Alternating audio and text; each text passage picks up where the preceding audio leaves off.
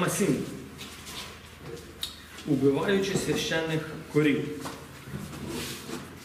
Будемо сьогодні вбивати корів. Що таке священна корова? Це брехня, в яку повірили люди, думаючи, що це істина по відношенню до стілення. Ну, в загальному у нас є багато священних корів, які ми маємо по відношенню до Бога. Наприклад, е, Бог карає. Так? Е, Воно не відповідає істині. Навіть слово карає з грецької мови виховує транскрипції. Правильно? А в нашому розумінні слово карає це Бог наносить якусь шкоду. Тому питання, в що більше будуть люди вірити, Бог карає, як дисциплінує, чи Бог карає, як наносить шкоду. Більшість людей буде думати, що Бог той, хто наносить шкоду. Так? І це вже називається священна корова. Твердиня, в яку людина повірила по відношенню до Бога, а це і брехня. Або, наприклад, Бог не може простити мені гріх. Тепер це відповідає дійсності? Ні. Але люди в це вірять, значить це є священна корова. Бог не, мо- не хоче мене зцілити. Бо не Божа воля зцілення. Не... Бог не є любов. Бог тільки зло. І щоб ви зрозуміли, люди вірять в Бога, але через призму цих священих корів. Тому що у них тоді викривлене бачення волі Божої, е, характеру Бога і, і самого. Тому вони не хочуть до нього йти. Вони не хочуть мати з ним відносини, і тим більше вони не хочуть віддати життя за такого Бога. Тому ми сьогодні мало бачимо людей, які би посвячували своє життя ну, на 100% Богу, їхати в Африку, в інші країни, щоб реально вложити своє життя заради тих племен чи інших інших. Чому? Бо найчастіше в них образ Бога є, не відповідає дійсності. Ми сьогодні будемо вбивати священні корови по відношенню до стілення. Добре? Ви зрозуміли? І перші, перша священна корова, коли ви запитаєте людей про стілення, що Бог хоче стілити, то ті всі люди зразу вам нагадають одного чоловіка, який називався Іов. І вони зразу кажуть, та чекай, чекай, отче, а як же до Іова? Там чітко написано, що це Бог дав йому хворобу. Там чітко написано, що це все зробив Бог. Тепер, зараз, як ми перше чим почнемо читати, щоб ви зрозуміли, повірте, вам всі нагадають. Але як ви запитаєте тих людей, а ти хоч читав книгу Йова? Не скажуть, що ні. Ти хоч знаєш, де на Біблії знаходиться? Не скажуть, що ні. Вони вирвали з контексту деякі речі і тими речами хочуть пояснити всю суть Біблії. Це називається священна корова. Тому ми з вами розберемо цей уривок про Йова і побачимо, що є що, хто за цим всім стоїть. Йов 1, 6, 12. Та ось того дня прийшли сини Божі, щоб стати перед Господом, прийшов і сатана між ними. Е, В цьому уривку ви також знайдете відповіді на багато питань, які турбують людей, які до сьогодні не можуть конкретно знати. Цьому одному. Е, о, Та ось одного дня прийшли сини Божі, щоб стати перед Господом. Прийшов і сатана між ними. Ми коротко хіба зачепимо цю тему, ми не будемо говорити, хто такі сини Божі? Чи люди? Чи люди можуть приходити до Бога і ставати перед Богом? Ні, не можуть. В Старому Завіті завжди синами Божими називались ангели, не люди. Ангели. Можемо розвинути зовсім іншу тему. Прийшов і сатана. Передивіться, прийшов і сатана між ними. Тепер вони стали перед Господом. Господь спитав сатану, звідки ти прийшов? Відповів сатана Господеві і мовив, кружляв я по всій по землі і ходив довкола неї. Можете собі бачите масштаби його праці. Кружляв я по всій землі ходив навколо неї. Господь сказав сатані, а чи звернути увагу на слугу мого Іова? Нема бо на землі нікого, як він, щирого і праведного, богобоязливого і такого, що цурався б зла. Реси, тут є вся відповідь. Тепер дивіться, Тут є вся відповідь. Що Бог каже? Чи ти звернув увагу? Тепер уявіть собі, Бог каже, на всій землі нема ні одного, як його. Питання, а де всі люди були? Всі люди. То що не були на землі людей, які би шукали Бога, чи тоді поклонялись Богу? Були. Но не було такого, як його. То чим його відрізнявся від інших людей? Тепер що далі відбувалося? Нема на землі нікого, як він, щирого і праведного було богобоязливого, і такого, що цурався зла. Сатана відсказав Господеві і промовив: Хіба даремно Іов боїться Бога? Хіба ти не огородив його та його дім і все його майно навколо? Ми рано з вами про це говорили. Хто тримає всю оборону? Господь. Навколо тебе, навколо твого майна і навколо всього. Ти благословив працю рук його, і стада його ширяться по країні. Ти благословив. Чому він це зробив? Ну, бо його ходив шляхами Господніми. Він був в позиції благословив. Та простягни лише руку твою і діткнись усього його майна. Побачиш, чи не лихословитиме тебе у вічі. Хто це говорить? Та простягни лише руку твою і діткнись усього його майна. Побач, чи не лихословитиме тебе у вічі. Господь сказав сатані: гаразд. Усе, що він має у твоїй руці, тільки на нього самого не посягай рук своєї. І пішов сатана геть перед лиця Господнього. І чітко ми бачимо, що що? Що Бог дав дозвіл. Ми скажемо, більшість людей скаже, ну так, Бог не послав хворобу, але Він допустив, щоб це все прийшло в твоє життя. Добре. Давайте ми ще це зараз будемо говорити. Іов 2.7. Вийшов сатана геть перед Господа і ударив Йова лютою проказою від стіп до голови. Узяв його черепок, щоб ним чухатися, і сів на попелище. І каже йому жінка його: І ще тримаєшся твоєї досконалості, лихосло... лихослови Бога і умри. Передивіться, жін... вони щось знали. І що вона каже? Прокляни Бога і умри, не мучся. Вони чітко знали, якщо вони звільнять прокляття на Бога, то прийде смерть. Жінка знала це? Вона йому дає рецепт. Ну що каже Йов? А він до неї, неначе б говорила, яка дурна, отаке і ти говориш. Приймали ми добро від Бога, а лихо то і не приймати. Усьому тому не согрішив Йов своїми чим? Устами. Ви все запам'ятовуєте, який був Йов. Своїми устами. Тепер і 42. Ця книга Йова тут буде сказано про його життя. Як потім приходили його друзі, як переконували, що шукали хвороба, звідки прийшла, всі, що він згрішив. 42. 7.10. Промовивши ці слова до Йова, Господь сказав до. Еліфаза з Теману, запалав я гнівом проти тебе і проти обох твоїх друзів, бо ви не говорили про мене по правді. Що е, ці два друзі? Вони говорили, що Бог хоче все інакше. Вони бачили Бога зовсім по-іншому. А Йов стояв на своєму. І вони його в цьому звинувачували. І в кінці Господь розставляє все на своє місце. Тепер дивіться.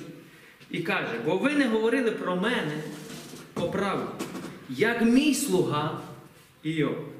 Оце ж візьміть із собою сім бичків та сім баранів та йдіть додому слуги Йова, принесіть за себе все палення, і нехай Йов, слуга мій, помолиться за вас. І я зглянуся на нього і не заподію вам нічого прикрого за те, що ви не говорили про мене по правді, як мій слуга Йов. Еліфаз із Теману і Білдат із Шуаху і Цофар з Наамату пішли і вчинили, як сказав їм Господь. І зглянувся Господь над Йовом. Господь повернув Йові його становище, бо Іов заступився за своїх друзів. Господь збільшив усе, що було у Йова удвоє. Тоді прийшли до нього усі його брати, усі його сестри, усі, що поди, по давні знайомі, їли хліб із ним у його хаті, розважаючи, розважаючи його та втішаючи його у всьому тому нещасті, що у нього зіслав був Господь. Кожен подарував йому дуката, кожен золоту каблучку. І читаємо далі 16-17. Жив Іов після цього ще 140 років і бачив своїх дітей і дітей своїх дітей аж до четвертого покоління. І умер Іов старим, нажившися на світі. Я коротко вирвав вам тільки ці речі, так, бо там ціла історія є. Іншими словами, починається історія, я вам прочитав. Іов був праведник. Що ми розберемо перше зараз так. Йов був праведник. І каже Господь, нікого нема праведного такого, як на Йов. Тепер, в чому він був праведник? Перше, то, що він знав шляхи Господні. Але ті Еліфази і інші вони теж знали. Но, крім того, що він знав шляхи Господні, він знав характер Бога. І він не насмілився ні одного слова сказати проти, проти свого знання про Бога, на відміну від своїх друзів. Тепер, він не хулив Бога ні ділами, ні устами. Він був праведник. Він був найбагатша людина тоді в цілому світі. Що ви зрозуміли? Він не був бідним. Найбагатша людина і був найправедніший. Далі, в нього було семеро дітей. В нього була дружина. В нього було, що будете далі читати, в нього було дуже багато майна.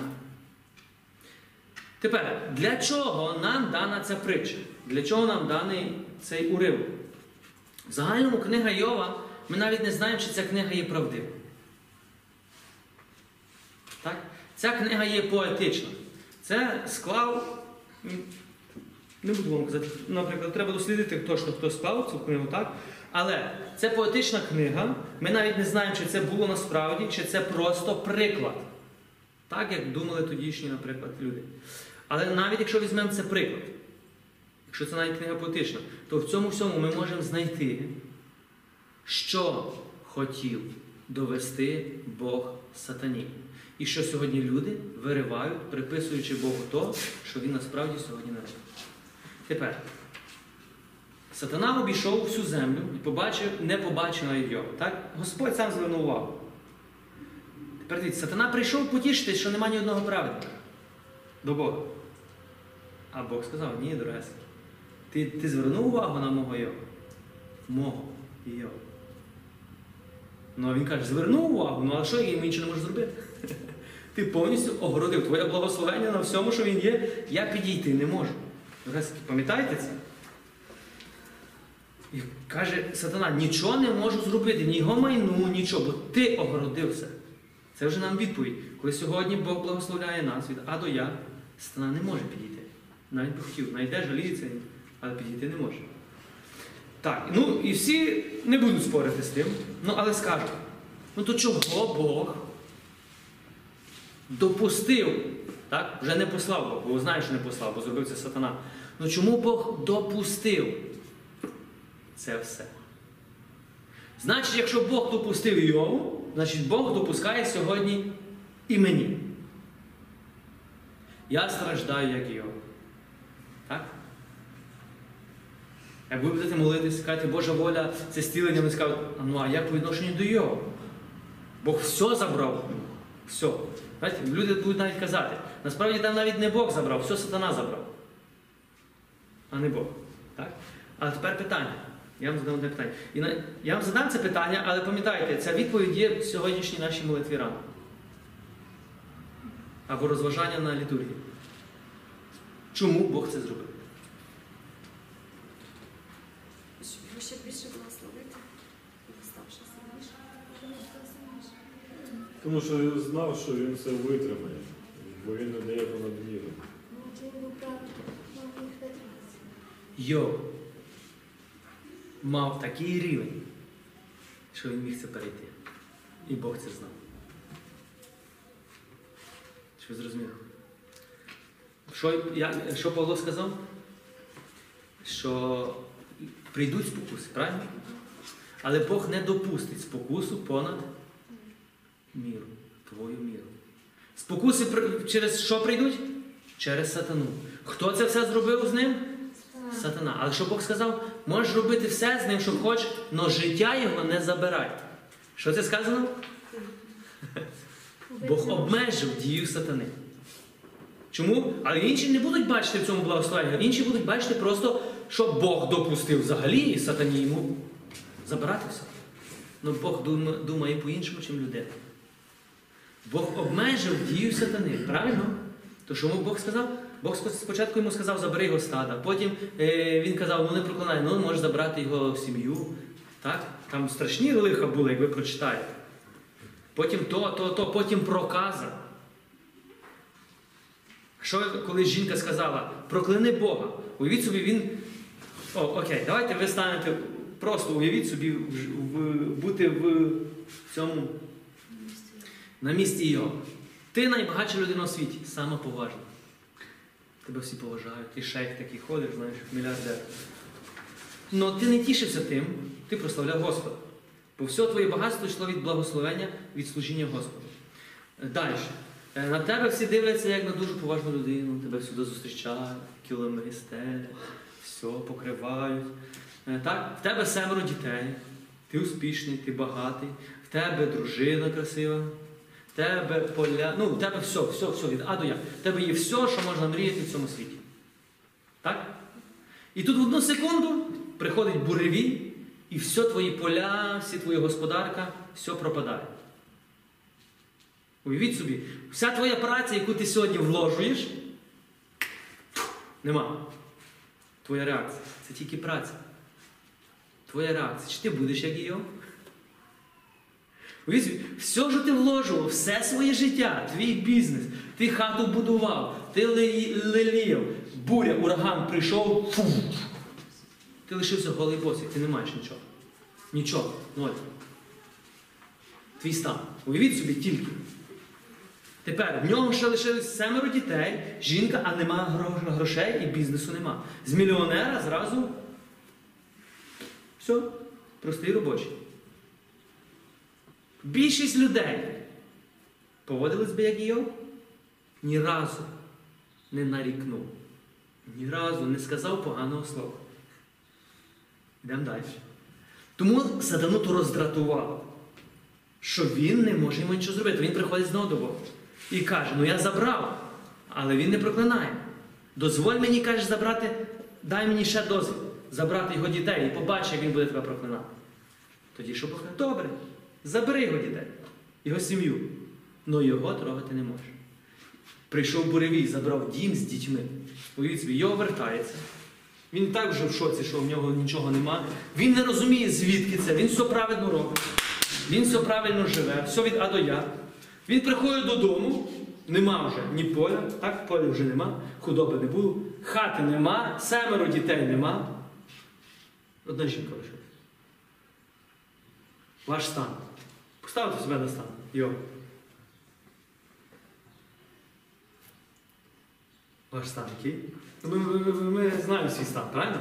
Тепер уявіть собі, ні одного слова не питає Боже, чому, ні одного слова, що Боже, це неправильно ти зробив.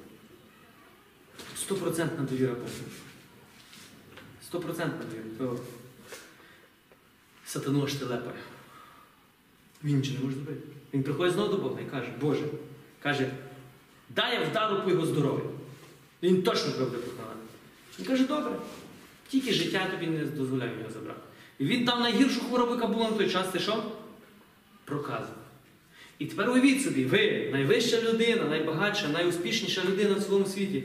Ти стаєш подібний тому псу, якого просто викидували, з, щоб жив окремо. Ви уявіть собі, це приниження, це відкинення, це просто несприйняття з королів зразу болото. Так? Ка- Що написано було? Така проказа була, що він брав глечик і так чихав в свою спину, так? бо то все свербіло. Він повністю покрився білим. Ні одного слова. Ні на Бога, І не питання чому. Сатану це телепа. Так? Тоді жінка підходить до нього.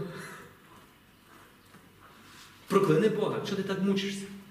Так, сатана спочатку посилає друзів, які будуть переконувати, що це не Божа воля, що це, ну, що це все, все, все, все. Потім жінка приходить і каже, прокляни Бога і помри, що так краще померти. Розумієте, інші бачили, що краще тобі померти, ніж бути в цьому стані. Ким був, ким ти став, то ліпше помри. Що Йов каже? Йов там такі гарні слова сказав.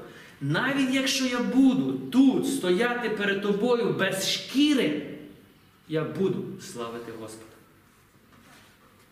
Після цього вже Господь сказав сатана. Ти побачив? Все. Тепер я вступаю в дію. Бог помножує все. Бог той, хто дає. Сатана той, хто забирає. Бог той, хто дає. А тепер дивись. Тепер знову вам задаю питання. Чому Бог це допустив, наприклад? Так? Ну, допустив сатані це робити. Бо Бог знає серце людини. Бог знає рівень спокуси, який ти можеш що зробити? Витримати, не нарікаючи. Рівень спокуси, який ти можеш витримати, не нарікаючи і не задати Богу питання чому. Тому, дорогесенькі, у нас рівень спокуси, рівень, рівень такий, який ми можемо витримати. Тому ми би кажемо, я би таке не витримав. Тому Бог тобі такий не, не дасть. Але це не Бог давав, це давав сатана. Для чого це все? Виходить ніби така ігра, правильно? Але пам'ятайте, це книга поетична. Тут показано також, е, знаєте, тут більше це, це є як виняток, оця ситуація, а не як духовний закон, що воно працює. Але в цьому можна побачити, хто за що відповідає, як все побудовано, як Бог охороняє, як сатана, що сатана дає, і що так, його задача, як він розрушає, він забирає, це його нищівна дія. А Божа благодать все вертати до життя. Все вертати до життя. І тому, коли сьогодні люди кажуть, я страждаю, як Іов, Чекай, дорогеся, Іов ніколи не звернувся про допомогу. Ні до кого. Коли в нього забрали майно, він не пішов в банк брати позику. Коли в нього забрали сім'ю, він не пішов жалітися на державу чи ще когось. Коли в нього була проказа чи хвороба, він не пішов до лікарів і по, в аптеки по лікарствах. І коли люди кажуть сьогодні я як Іов, то я скажу, то хоч покажи, в яких сферах ти як Іов. В яких? Ти не нарікаєш? Ти довготерпеливий, ти довіряєш Богу, так? Ну ні, ні, я як Йов, я терплю. Дорогесик, я тебе питаю. Йов не нарікав, не бунтував. Я рікав, е, Йов був вірний Богу як в мільйонах, так і в болоті. А якщо ти вже хоч щось з того зробив не як Йов, то ти не як Йов. Тому навіть не можеш до себе порівнювати Йов. Розумієте, я говорю зараз тільки на примітивному мисленні, коли люди кажуть. Якщо ти вже звернувся до когось по допомогу, ти вже не як Йов. Бо Йов був вірний Богу. Бог дав, він вірив тоді, що Бог дав. Ну, Слово Боже каже, що сатана прийшов, правильно? Але він наскільки був вірний, що якщо Бог допустив, наприклад, так, то він буде сидіти і чекати, поки Бог не забере. Оце його була позиція. Ви собі можете уявити? Повна довіра до Бога. Він не розумів тоді духовних сил, сатани, то, що ми можемо сьогодні з вами знати. Він мав просто стопроцентну довіру, що Бог все контролює і амінь. І все. Що би з ним не сталося, він знав, що Отець контролює. І він стояв, але важно, він стояв на основі слова. Він ходив дорогами Божими. Він знав характер Бога, по відміну на, на інші люди. Тепер з цієї ситуації ми можемо побачити, що уявіть собі, якби сьогодні, якби сьогодні сатана, я вірю, що він знову приходить до Бога і каже: Я обійшов весь твій християнський світ і не знайшов ні одного. А Бог скаже: А ти бачив папу Франциска? А ти бачив Сергія Скам'янського? А ти бачив Віталіка Стокого? А ти бачив Наталю Стебника? А ти бачив того, того, того? Ну і він теж скаже, ну що я їй можу зробити, якщо ти їх обгородив? Тут і приходять спокуси твоє життя. Тебе починає колотити. Починає все відбуватися, починає все ламатись. Ти задаш питання, та все було добре, Боже, де я відійшов? Де я в гріх впав? Дорогесенькі, це атака. Але чому? Ну, це твій рівень спокуси прийшов. Ну пам'ятай, коли в тебе тільки почала спокуса, Бог уже знає, що ти її переможеш. Ви це розумієте? Бог уже знає, що ти її переможеш. Пам'ятайте це? Ви маєте тішитись, коли приходять спокуси. Чому? Бо це час твого духовного росту. Це час пізнання. В цю секунду ти точно так не думаєш. Повірте. Ти в ту секунду думаєш, Боже, хіба забери це від мене? Но ми бачимо, що то, що ми сьогодні читали, по- послання до Коринтян, що Павло каже, Бог не допустить понад міру твоєї спроможності. Але тут є ще один такий заохочуючий для вас слово. Знаєте яке? Чим більше ти духовно ростеш, тим сильніші спокуси будуть. Дякую. Ще раз вам нагадаю. Чим більше духовно ти ростеш, тим більш сильніші спокуси будуть. Але чому заохочуючи? Бо ти будеш вигравати їх. Тому Ісус каже: Я з переможним сяду. Переможцем, вся книга Откровення скаже, з переможцем. Хто такий переможець? Це той, хто воює. З чим воює? З покусами, з сатаною, з його атаками. Ісус нас бачить переможцями. Ми деколи бачимо себе ще спокусними, а ми бачимо вже себе програшними. А від собі прийшла, то ми взагалі навіть. Ми як Йов. І зразу там такі трьохповерхові до Бога. Ти що собі думаєш там взагалі? Ходжу до церкви, молюсь, пощу, ходжу до сповіді, до причастя, а воно все навалилось до мене. Задаєте, ти як Йов? Ще ні. Коли ми програємо в спокусах битву, це тільки тому, що ми програли. Бог бачив переможця. Бог бачив, що ми вийдемо. І в нас є всі сили і можливості вийти. Ми здалися. Чому? Бо не стоїмо на, на Божому Слові, бо не стоїмо на характері Божому, бо не розуміємо, хто в нас є і яка в нас є зброя. І ви будете буксувати на місці. Буксувати, буксувати, буксувати, поки ви не підійметесь вище. Потім тут трошки побуксували вище, вище. Тому сказано, що кожному дано за його мірою. Папи Римського свій рівень спокус, патріарха свій рівень спокус, єпископа свій рівень спокус, священника свій рівень спокус. В кожного з вас є свій рівень спокус. Ви ніколи не думали, наприклад, так? чому сатана одних може реально там життя забирати тим, тим, тим, тим, а других, наприклад, не, нема нічого, а треті можуть переживати різні. Так, в кожного щось різне. Я говорю зараз за віруючих, за тих, хто має відносини з Богом, а не за невіруючих. Невіруючих він прямо забирає зразу в пекло. Прямо з життям забирає. Ми говоримо за віруючих, бо Йов був віруючий по тодішнім міркам.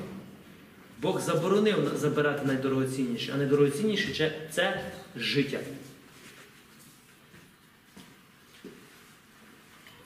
Добре. Ви зрозуміли трошки про Йова. І вам трошки нині розсвітлиться, що бо ми деколи Йова бачимо в такому негативному, е, він терпів бідолах, або Бог так хотів, отак, знаєте, ігри грати. Насправді на набагато глибше, чим собі можемо уявити. Бог бачив праведне серце, і Бог знав, що він виступить. Бог хотів засоромити сатану, сказати, що є мої люди на землі, які вірні мені, навіть якщо все втратять, не будуть вірні мені. От чому Ісус сказав, не прив'язуйтесь до земних речей. Бо якщо ви маєте земні речі, навіть все втратите, чи ти далі будеш славити Бога? Йов пішов ще глибше. Не прив'язуйтесь, що Ісус сказав, якщо ви любите більше тата, маму, дитину, більше, ніж мене, ви мене недостойні. Чому? Якщо ви більше прив'язані до людей, чим до мене, то ви вже не як не Йов. Бо Йов був більше прив'язаний до Бога. То не означає, що всі християн буде забрано всі їхні сім'ї. Ні. Тут йдеться в духовному світі, до кого ти більше прив'язаний. А перше християнство як було?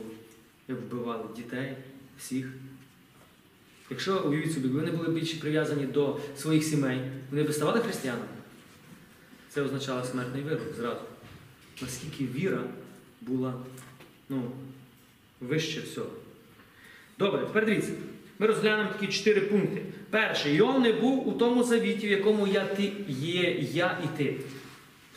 Тому перше, це книга, е, щоб ви зрозуміли, чи ми можемо брати Йова за приклад по відношенню до зцілення? Якщо так глибоко роздумувати, то ви побачите в цьому взагалі характер Бога. Якщо поверхнево, то ні. По простій причині. Чому? Перше, за Йова ніхто не помер. І ранами Ісуса він ще не був зцілений. Він тоді міг, міг тільки надіятись на Бога і все, він не знав, що відбувається. В нас сьогодні з вами є заступник, який заплатив за нас ціну. За Йова ніхто ціну не заплатив.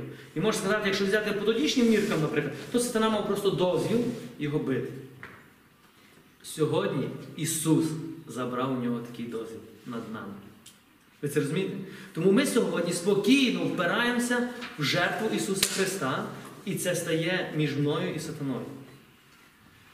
Тому Йов не був у завіті новому, так як ми з вами. Ми стоїмо набагато. Ви собі уявіть, що Йов не був в цьому завіті, який він був вірний Богу.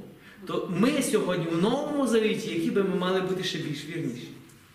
Перше, Йов не був в тому самому завіті, який ти і я. За нього ще Ісус не помер, тому сатана мав доступ до нього. Далі. Друге, сатана давав хворобу. Бог зціляв. Сатана проклинав, Бог благословляв. Сатана забирав, Бог вертав. Бог той, що дає життя. Так? Третє, Йов був праведником і не сказав на Бога ні одного слова нарікання. Ні одного слова. Четверте, ситуація з Йовом це більш як виняток, ніж закон. Що побачите? Добре, тому якщо ти хочеш порівнювати себе з Йовом, ти, то ти забуваєш, що Ісус помер за тебе. Друге, ти дозволяєш сатані так само робити, і ти не маєш права нарікати, чи йти до кого-небудь за допомогою, бо інакше ти не будеш, як і Йов. Тому якщо християнин каже, я страждаю як Йов і бере десяту хімію, то він уже не як Йов. Якщо ти приймаєш волю Божу, що Бог тебе дав хворобу, то стій, сиди вдома і чекай, коли Бог її забере. Коли ти думаєш, що Бог покарав, то ти не маєш права. Уявіться, ну давайте розрушимо ще такі твердині. Коли людина думає, що хвороба це е, покарання, має право так думати? Має, бо вона думає, що вона, наприклад, щось зробила погане, і вона так робить. То тоді вона має бути вірна своїй вірі. Давайте ми розберемо такі віри, в які людина вірить. Якщо людина вірить, що хвороба, що Бог покарав її, то тепер, якщо вона вірить, то вона має бути вірна своїй вірі. Тепер, яка вірна? Якщо Бог її покарав, то вона не має права йти до когось, щоб хтось методом скальпеля забрав це покарання. Вона не має права за гроші відкуплятись від цього покарання. Передивіться, людина вірить, що Бог покарав, але вона йде до, до лікаря і просить, щоб лікар забрав це покарання. Це що називається бунт. Якщо Бог дав, якщо ти віриш, що Бог дав, то не, ти, якщо ти хочеш забрати любим методом, це називається бунт. Ти не хочеш прийняти це. Добре. Якщо це е, Бог дав хворобу, правильно? То так само по тій самій лозіці. Ти не маєш права йти до кого-небудь по допомогу. Бог дав, то Бог забере. Ти маєш стояти до кінця в цьому. Якщо це благословення, багато людей думає, що Бог виховує тебе через цю хворобу. Тоді знову та сама логіка. Ти не маєш права ніде йти, ніде звертатись, а просто виховуєшся.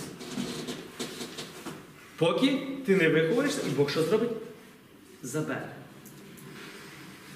А якщо вам люди кажуть, що вас Бог благословив, то скажіть зразу, давай я помолю, щоб це благословення прийшло і на тебе.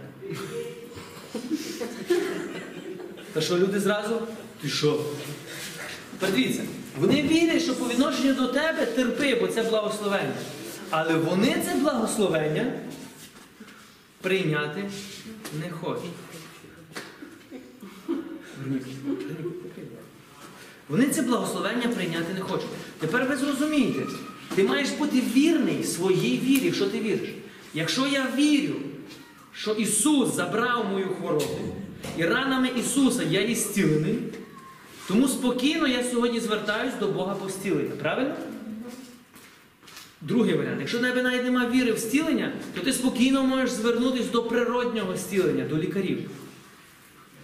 Бо якщо не Бог той, хто дає хворобу, а сатана, то любим методом тобі дозволено зцілятися. А тепер люди, які йдуть в лікарню, але вірять зовсім іншим. І в них тут з'являється отака віра. Вони ж не розуміють, хто, що, хто за чим стоїть. Тому вони не приймають одне, а протиречать своїй вірі. Коли ти їм говориш одне, не говорять так, а роблять зовсім по-іншому. Добре, ви зрозуміли на, основ... на рахунок його? Друга священна корова. Колючка або жало Павла.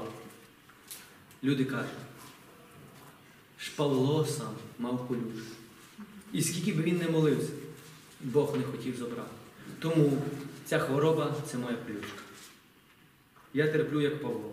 Це моя колючка в тілі. Бо я йду за Богом, і Бог дав мені ту колючку, щоб я не возносився. Ну і тут будуть ті самі твердині, що з Йовом. Подивимося. Е, будемо зараз вбивати ще одну корову. Добре? Давайте перше ми з вами прочитаємо. 2 Коринтян 12.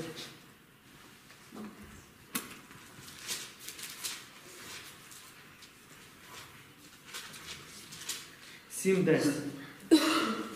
2 Коринтян 12, 7, 10. А щоб я не загордів надмірно висотою об'явлень, дано мені колючку в тіло, посланця сатани, щоб бив мене в обличчя, щоб я не возносився вгору. Я тричі благав Господа за Господа ради нього, щоб він від мене відступився. Та він наказав, та він сказав мені: досить тобі моєї благодаті. Моя сила виявляється в безсилі. Отож я краще буду радо хвалити своїми немочами, щоб у мені Христова сила перебувала. І більшість людей, християн, по відношенню до цього уривку буде думати, Павло був хворий. І це добре їм так думати. Чому? Бо вони виправдовують цю хворобу, яка є в них. Я як Павло, в мене є колючка. Щоб я, е, я великий проповідник, маю хворобу, це моя колючка, щоб я сильно не хвалився. Я маю немочі ношу, щоб Божа сила була е, у його немочах. Багато людей так думає. Тепер давайте розберемося з тою колючкою. Що це за колючка? Фраза колючка, слово колючка. Пам'ятаєте, ми вже з вами казали, проблема є тут, що люди деколи перекручують значення слів або не розуміють, що в оригіналі воно означає. Фраза колючко або жало в тіло завжди означає чоловіка, людину або людей. Але ніколи не хворобу і не неміч.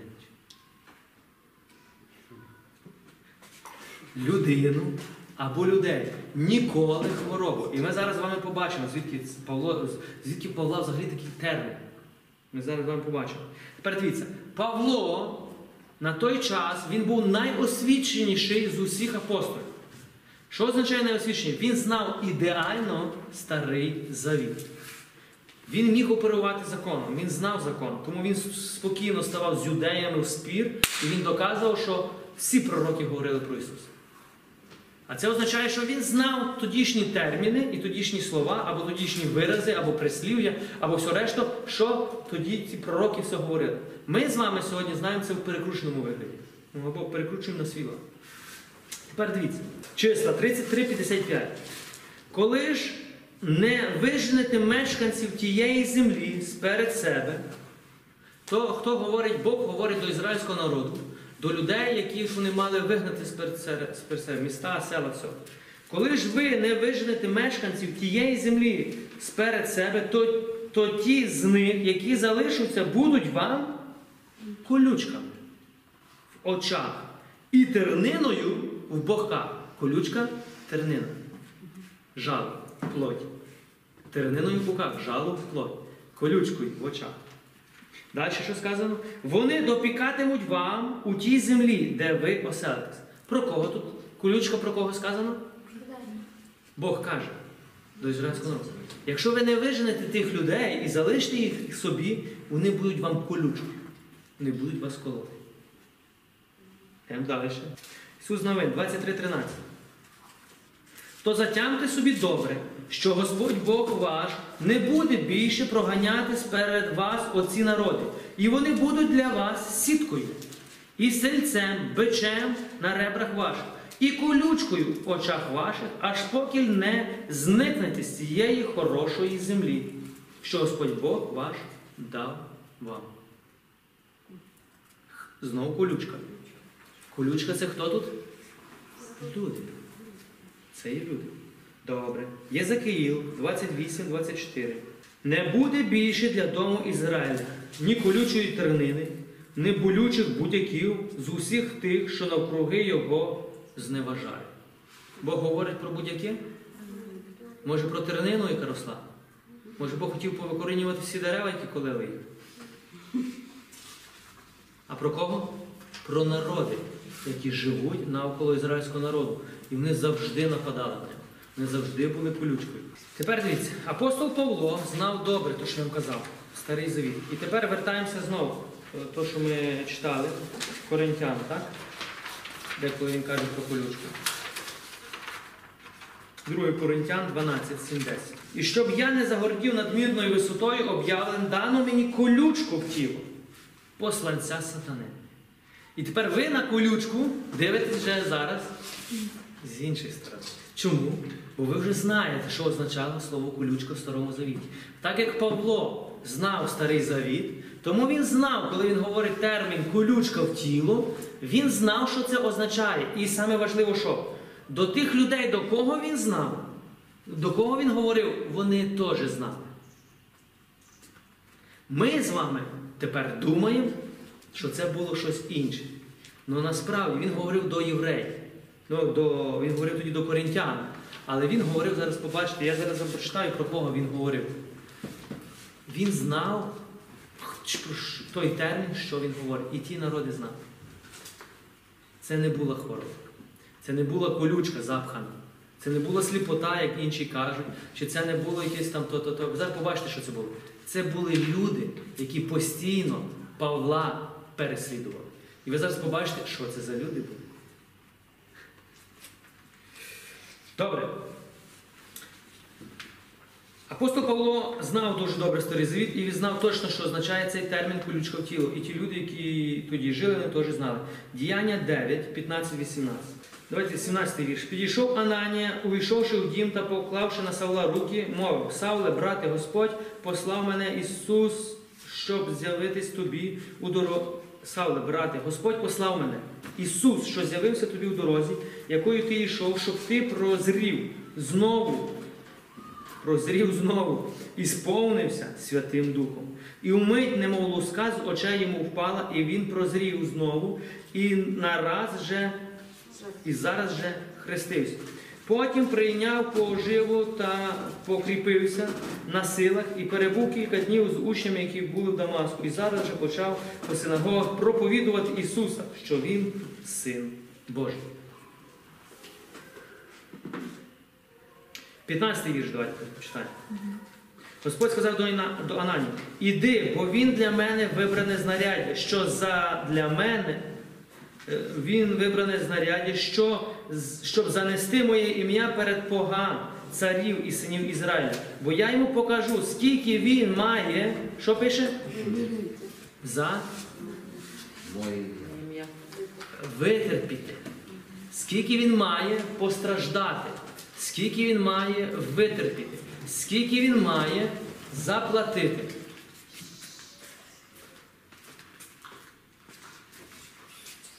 Тепер дивіться, що Ісус каже?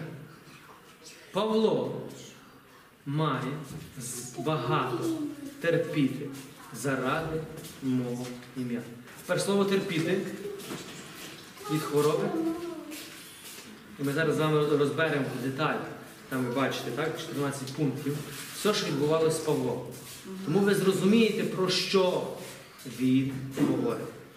Бо якщо люди не складають це все докупи, то вони думають, наприклад, так, я терплю як Йов, я терплю як Павло, я терплю як Христос. А що терпиш, навіть не знаєш. Бо слово терпіти воно має трошки інше значення, коли казав Ісус і Павло, чи коли ми з вами сьогодні розуміємо. Ви знаєте, що слово терпіти означає на грецькій мові? Слово терпіти на українсь- українському ментальності це що? Ну, це мучитись, нести якісь страждання, це переносити болі. У мене чоловік алкоголік, я терплю. Бо Ісус сказав, кожен, хто витримає до кінця, так, хто терпен, той спасе. Я терплю. Ісус терпів, мені велів. Кажемо так, так? Більшості людей. Я терплю, бо в мене там хвороба. Я терплю, бо в мене випробування. Я терплю, терплю, терплю. І тепер, коли ви відкриєте словник грецької мови, і слово терпіти означає витримати. У іншими словами, це витривалість.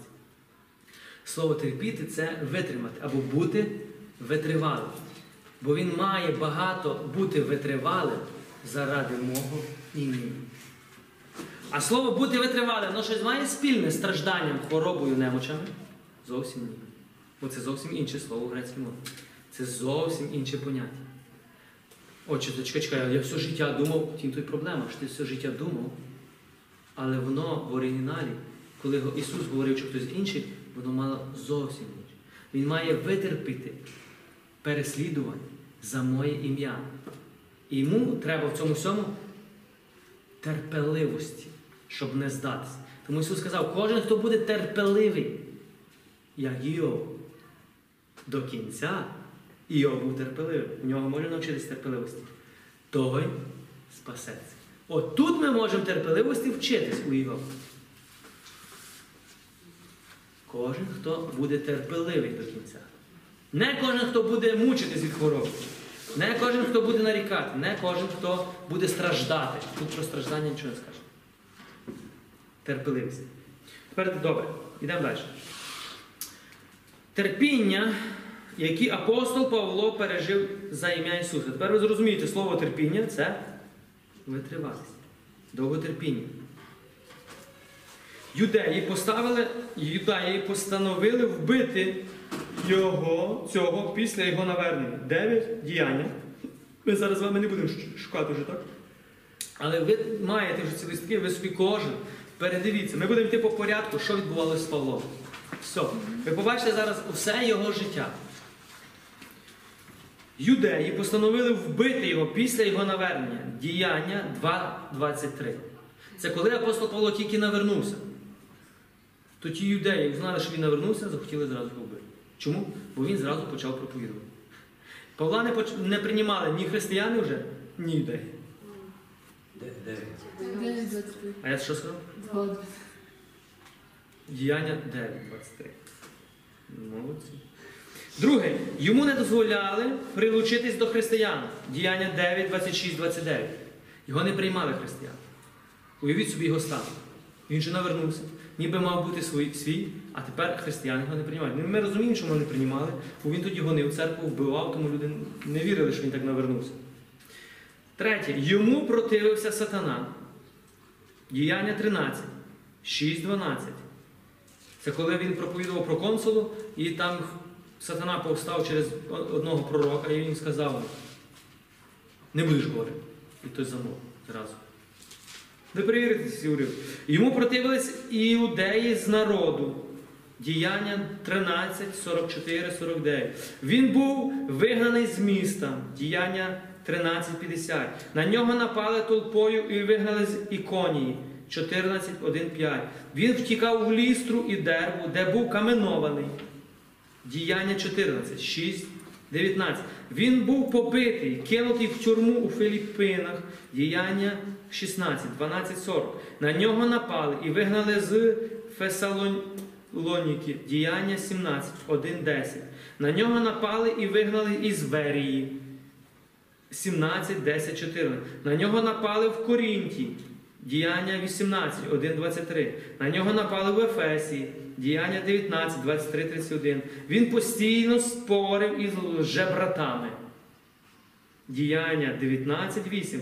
Іудеї скликали заговір проти життя Павла. Діяння 23.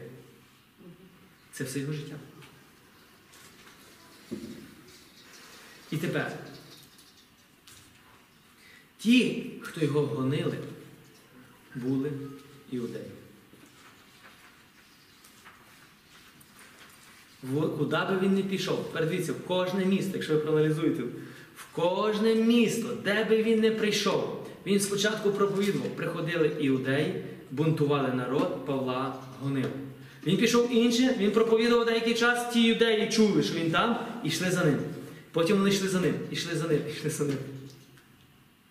І вони всюди очорнювали народ. Павла, всюди. Де би він не прийшов, вони всюди його переслідували. І тепер давайте прочитаємо 2 Коринтян, знову вертаємо. 12 розділ. А щоб я не загордився надмірно висотою об'явлень, дано мені колючко в тіло, посланець сатани, що бив мене і в обличчя, щоб я не заносився вгору. Я тричі благав Господа заради нього, щоб він від мене відступився. Та він сказав мені, досить тобі моєї благодаті. Бо сила, бо моя сила виявляється у безсилі. І ми знаємо, що апостол Павло діяв у великій силі. Чому? Бо Був у великій безсилі. Але велике безсилля, безсилля його заключалось не в хворобі, а в переслідуванні, в очорненні, в постійних сварках, на нього постійно його брехали, очорненню за ім'я Ісуса Христа. Його кидали в тюрмах за ім'я Ісуса Христа. Його каменували за ім'я Ісуса Христа. Його переслідували за ім'я Ісуса Христа. Він тонув там, там, там за ім'я Ісуса Христа. Чи не то саме Ісус сказав, що Він е, має терпіти? І Він терпів. І тому Він і сьогодні каже. Він перед тим, якщо ви побачите 12 глава, він хвалиться, що він був взятий до третього неба. Ну, він не хвалиться, він каже, що не буду хвалитися своїми, так? Я буду хвалитися Божими об'явленнями. У нас є обов'язок розказувати Божі об'явлення, бо це не ваша хвальба. Це то, як Господь сьогодні діє. Ми маємо сьогодні розказувати про Божі чудеса. І це не ваша хвальба, це то, як Бог сьогодні діє. Бо коли я розказую, що я щось там зробив, це моя хвальба, бо мені вся слава йде. А коли я розказую, що Бог робить в моєму житті, то вся слава йде кому? Богу. Коли я розказую, що Отець робить в ім'я Сина через моє життя, то вся слава йде Сину і Отцю. Добре. Тепер дивіться. Павло молився, щоб це жало було забрано від нього. Нігде в Новому Завіті ніхто не молився Богу про. Ніхто ніколи в Новому Завіті не молився про зцілення. Ні Ісус ніколи не молився, ні Петро ніколи не молився, ні Павло ніколи не молився. Вони що? Приказували зцілення. Будь зцілений, встань, біс, вийди. А тут ми бачимо, Павло молився. Павло молився, бо каже, Боже, я вже не можу, мене всюди переслідують, мене всюди гонять, мене вбивають, мене садять по тюрмах. Так, я вже не витримую. А що Бог каже? Павло, досить від моєї благодаті. Моя благодать помножується в тебе, коли помножуються твої переслідування. І тут ще одна підбадьорююча думка для нас. Ви хочете діяти в силі Божій? Ви хочете, щоб Божа благодать діяла через вас більше? Хочете? Підніміть руку. То моліться, щоб вас переслідували.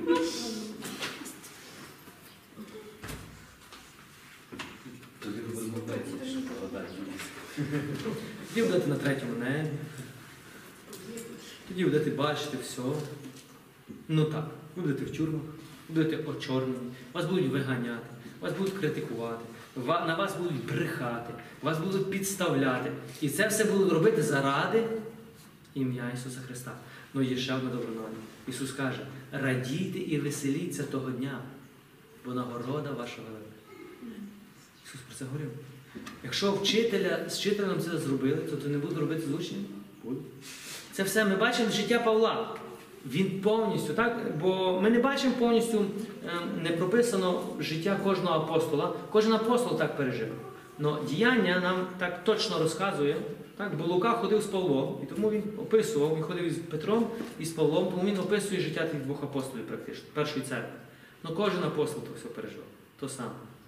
Так само і ти сьогодні. Якщо ти вийдеш в ім'я Ісуса і почнеш робити те, що Ісус сказав, повір, тебе будуть переслідувати. Повір, тебе благодать почне більше діяти.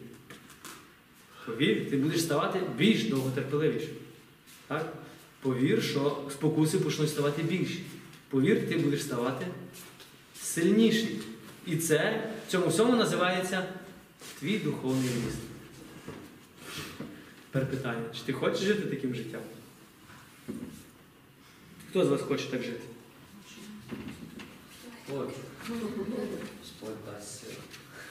Невже Ми бачимо, скільки прийшлося постраждати апостолу Павлові за ім'я Ісуса Христа. Тому колючка це не хвороба, а люди, які постійно переслідували Його і хотіли Його вбити. Будуть парафіяни пар- церкві, які будуть хотіти тебе вбити. Будуть християни, твоєму християнстві, які будуть хотіти тебе вбити. І каже Ісус, що деякі з них зможуть це зробити і будуть думати, що так хоче Бог. Тепер питання. Іов знав, що хоче Бог, і його два друга знали, що хоче Бог. Тобто Бог за кого заступився? А їм дорікнув. За те, що ви неправильно вчили дорігу Господню. За те, що ви неправильно переконували, бо ви не знали мене і мій характер і говорили все наоборот. Тому дивіться, можна знати Бога, вчити, а потім ще Бог скаже, ти взагалі неправильно вчив. Я взагалі не такий. Ти взагалі мене не спізнав. Тому той, хто думає, що знає Бога, буде переслідувати того, хто знає Бога. Тілесні завжди переслідують духовне. Закон завжди буде переслідувати милосердя. Милосердя, милосердя, а закон завжди. Так і амінь. Нема милосердя. Добре, є ще багато е, священних корів, які ми сьогодні не розберемо, але коротко. Наприклад, про Те- Тимотея, що Павло сказав пити йому вино. Сам Павло сказав пити Тимофею, тому я п'ю сьогодні. Люди там оправдовуються, так? Я п'ю, бо Павло сказав Тимотею пити трошки, додати вина до цього, бо він був хворий на желудок. І люди задають питання, якщо Тимотей, якщо Павло, е, бувши так, молився за стілення, така дія, бо, то чому він е, не стілив Павла е, Тимотея? Питання, проблема є в тому знову, що ми не розуміємо, що в той час, коли люди жили, вони нормально пили вино. Але це вино не було таке вино, як в нас сьогодні. Їхнє вино мало 3-6 градусів. 3 градуси переважно десь, так? Це як сок, це як квас. Для чого вони пили? Але Тимотей не пив. Але Павло йому каже, по чуть-чуть можеш пити. Чому? Як ви думаєте, для чого вони тоді пили вино? Це є дезінфекція. Для желудка. Бо там, де вони жили, вода, яку вони пили, роз'їдала практично їх цей кишковий тракт. Тому вони мусили пити чуть-чуть вина для того, щоб вбивати е, цих мікробів. Щоб ви зрозуміли. Тоді вони пили це. Ну, люди сьогодні скажуть, я теж вбиваю мікроби. Сказати, ти вже не мікроби, ти вже себе вбиваєш. Тому щоб ви розуміли, Павло, коли казав Тимотею пити вино, вживати чуть-чуть, це для того, як профілактика, бо ну, не знаю, може він не міг їсти, може в нього було якісь, е, якісь проблеми чи, чи, чи з тим, чи з тим, наприклад, так. Тому Павло бачив вирішення, яке будеш вживати чуть-чуть е, вина, так, і в тебе желудок буде нормально функціонувати. Далі. Він залишив тита хворого. Там, там написано ще одна священна корова, що Павло залишив там якогось свого е, учня хворого. І ну, я не хочу зараз, не зараз углублялися ті речі, але сказано кон- конкретно знову. Про що сказано? Що вони майже були при смерті. І багато людей думає, що вони були хворі. Насправді, що Павло каже? Він їм сказав відпочити, бо вони наскільки посвятили себе місії, щоб вони виснажені були до такої точки, що чуть не померли. Виснажені. Коли вони ходили з села в село, з міста в місто, не їли, не пили, їх переслідували, так? І вони далі йшли. Тому Павло казав, стоп, дорогесенькі, ви молодці, вже переплюнули мене. Але треба трошки відпочити. Чому? Бо ваш організм просто вже вирубується. Коли він сказав відпочити, то він просто сказав, слухайте, поспіть трошки. Тому це не означає, що вони були фізично. Добре. Чи є у вас питання по відношенню до Йова? хто колючки. Ну це такі самі, самі найбільш, коли люди, ви, ви говорите про стілення, вони вам зразу, а як щодо його? А як щодо колючки в тіло? А як щодо жлудка Тимотея? А як щодо того? А як щодо якщо, якщо, якщо? А ви скажіть, добре, а де це написано? Ну, книга Йова, ну то добре, найди мені. Він не знайде. А про колючку знаєш? А ну, ну найди мені, де це знаходиться. І він не знайде. Чому? Бо він чув десь там. Йому підходить. Ну він не розібрався з тим. Він глибоко не. Так як алкоголік чує, що Ісус на Кані Галілейській вино, воду в вино перетворив, і це для нього вже офіційний дозвіл пити. Сам Ісус на весіллі, якби це було зло, то Ісус би в кусочок перетворив. І для них це дозвіл. Павло казав Тимотею пити, а ти мені забороняєш. Ви ще від Павла робиш. Всі алкоголіки знають ці місця. Правда, вони не знають, де вони знаходяться, але вони точно чули колись про ці місця. І їх розум швидко це злапав. О, ця істина мені підходить. А коли Ісус сказав, не впивайтесь вином, а сповнюйтесь поло, а сповнюйтесь Святим Духом, вони чомусь пропустили це.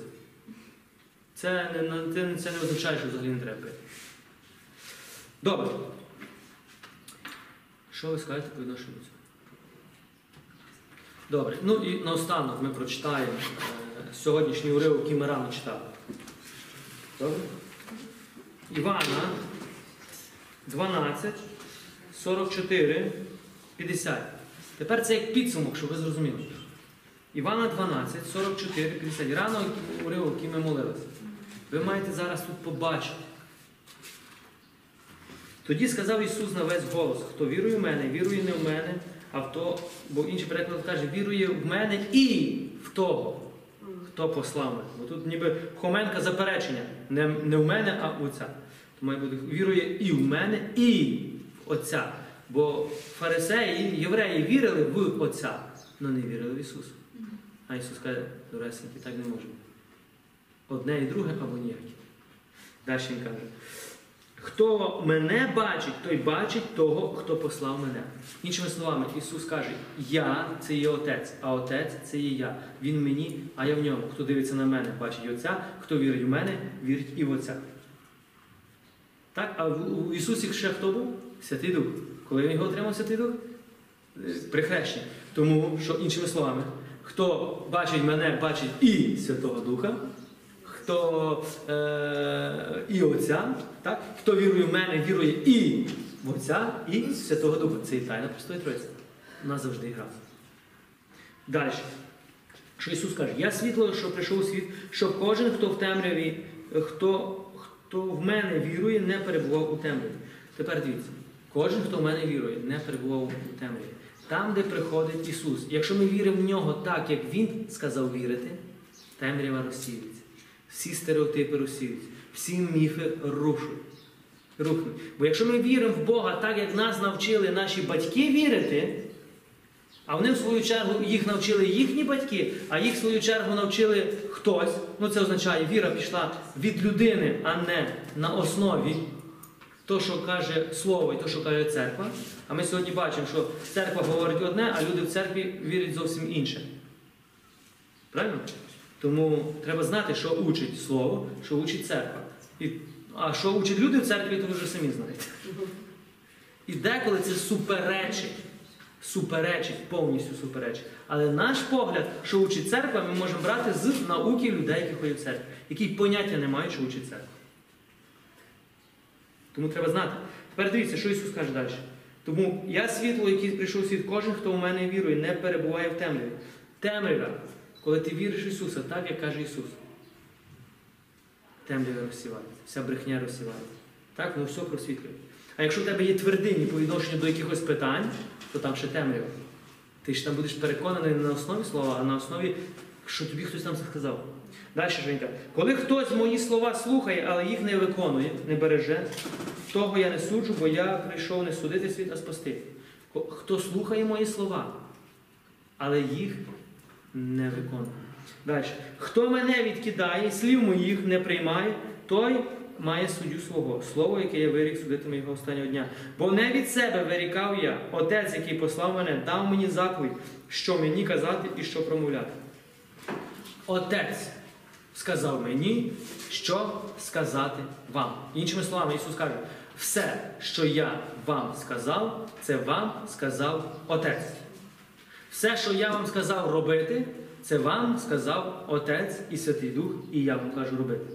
Все, що я вам казав не робити, це не красти, не осуджувати, не завидувати, не перелюстувати, це вам сказав Отець.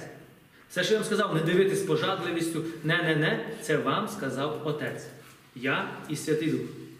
А все, що я вам сказав, ідіть і проповідуйте, е, зціляйте хворих, воскрешайте мертвих, виганяйте бісів, очищайте прокажених, це вам сказав Отець, я і Святий Дух. Тепер питання.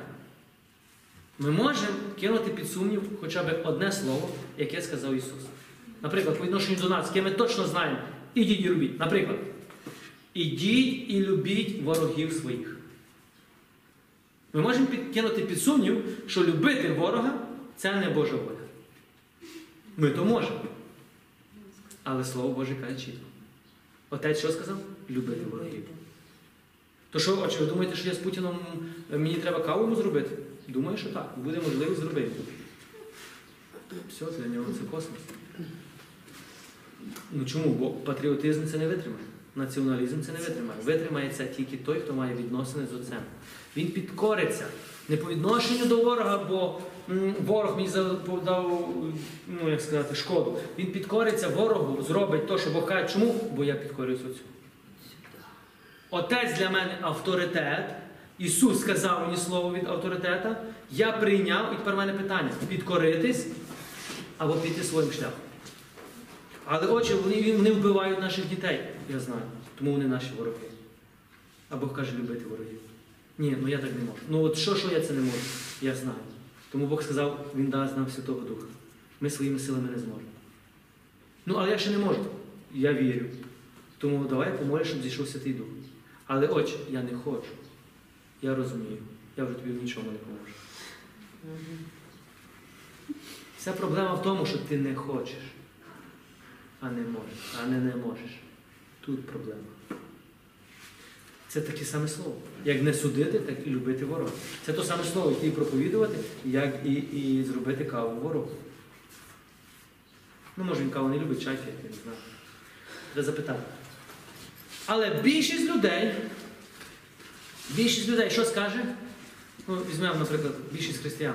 Що скаже? Це нереально так жити. Ну, ясно, що було. Якби було це реально, то це життя би йшло від людей, це би йшло від світу. А порівняно то, що воно нереально, тому воно йде згори. І тим життям можуть жити ті, хто народжені згори. Хто від духа, той про духовне думає. Хто від тіла, той думає про земне. Він бачить тільки біль. Хто від духа народжений, він бачить волю Отця. Він має, бачить біль теж, але він ставить на перше місце не свій біль, а волю Отця. Він приймає рішення підкоритись цій болі заради підкоритись волі Отця. Але людина, яка не народжена з висоти, не наповнена Святим Духом, вона ніколи це не зробить. Ні. Її патріотичні, національні, сімейні цінності будуть вищі, ніж Слово Боже. Добре. Тепер ви зрозуміли всі слова, що казав Ісус. Всі слова, що, е, якщо ми будемо уважно читати, Петро проповідував про що? Про Ісуса. Петро, що навчив людей? То, що навчив Ісус. А що Ісус вчив? То, що вчив Отець. Про що проповідував Павло? То, що вчив Ісус.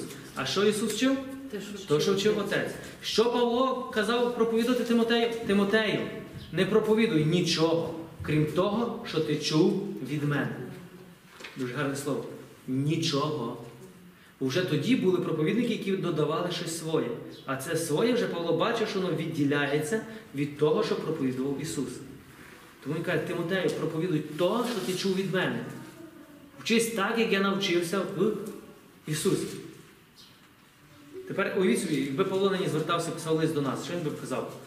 Так, Людмила, Ігор, Наталя, всі всі він казав ви до вас.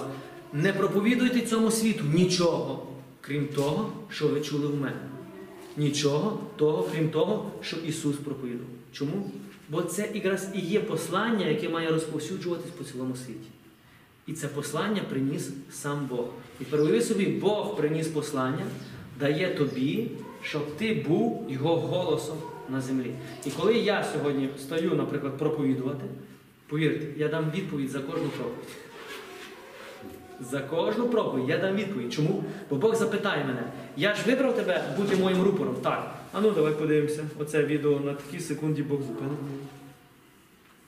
Про кого ти говорив? Про себе? Я тебе не суджу. Йдемо далі. І тут я тебе не суджу. Йдемо далі. І тут. А потім Бог покаже мені слово. А я тобі що казав проповідувати? То ідіть і зробіть учнями усі народи, навчаючи їх берегти все, що я вам заповідав. Не що ти придумав, а що я заповідав. Принесіть людям то, що я приніс. Несіть людям то, що я приніс. Бо я, то, що каже Ісус, я приніс, це приніс Отець. Добре.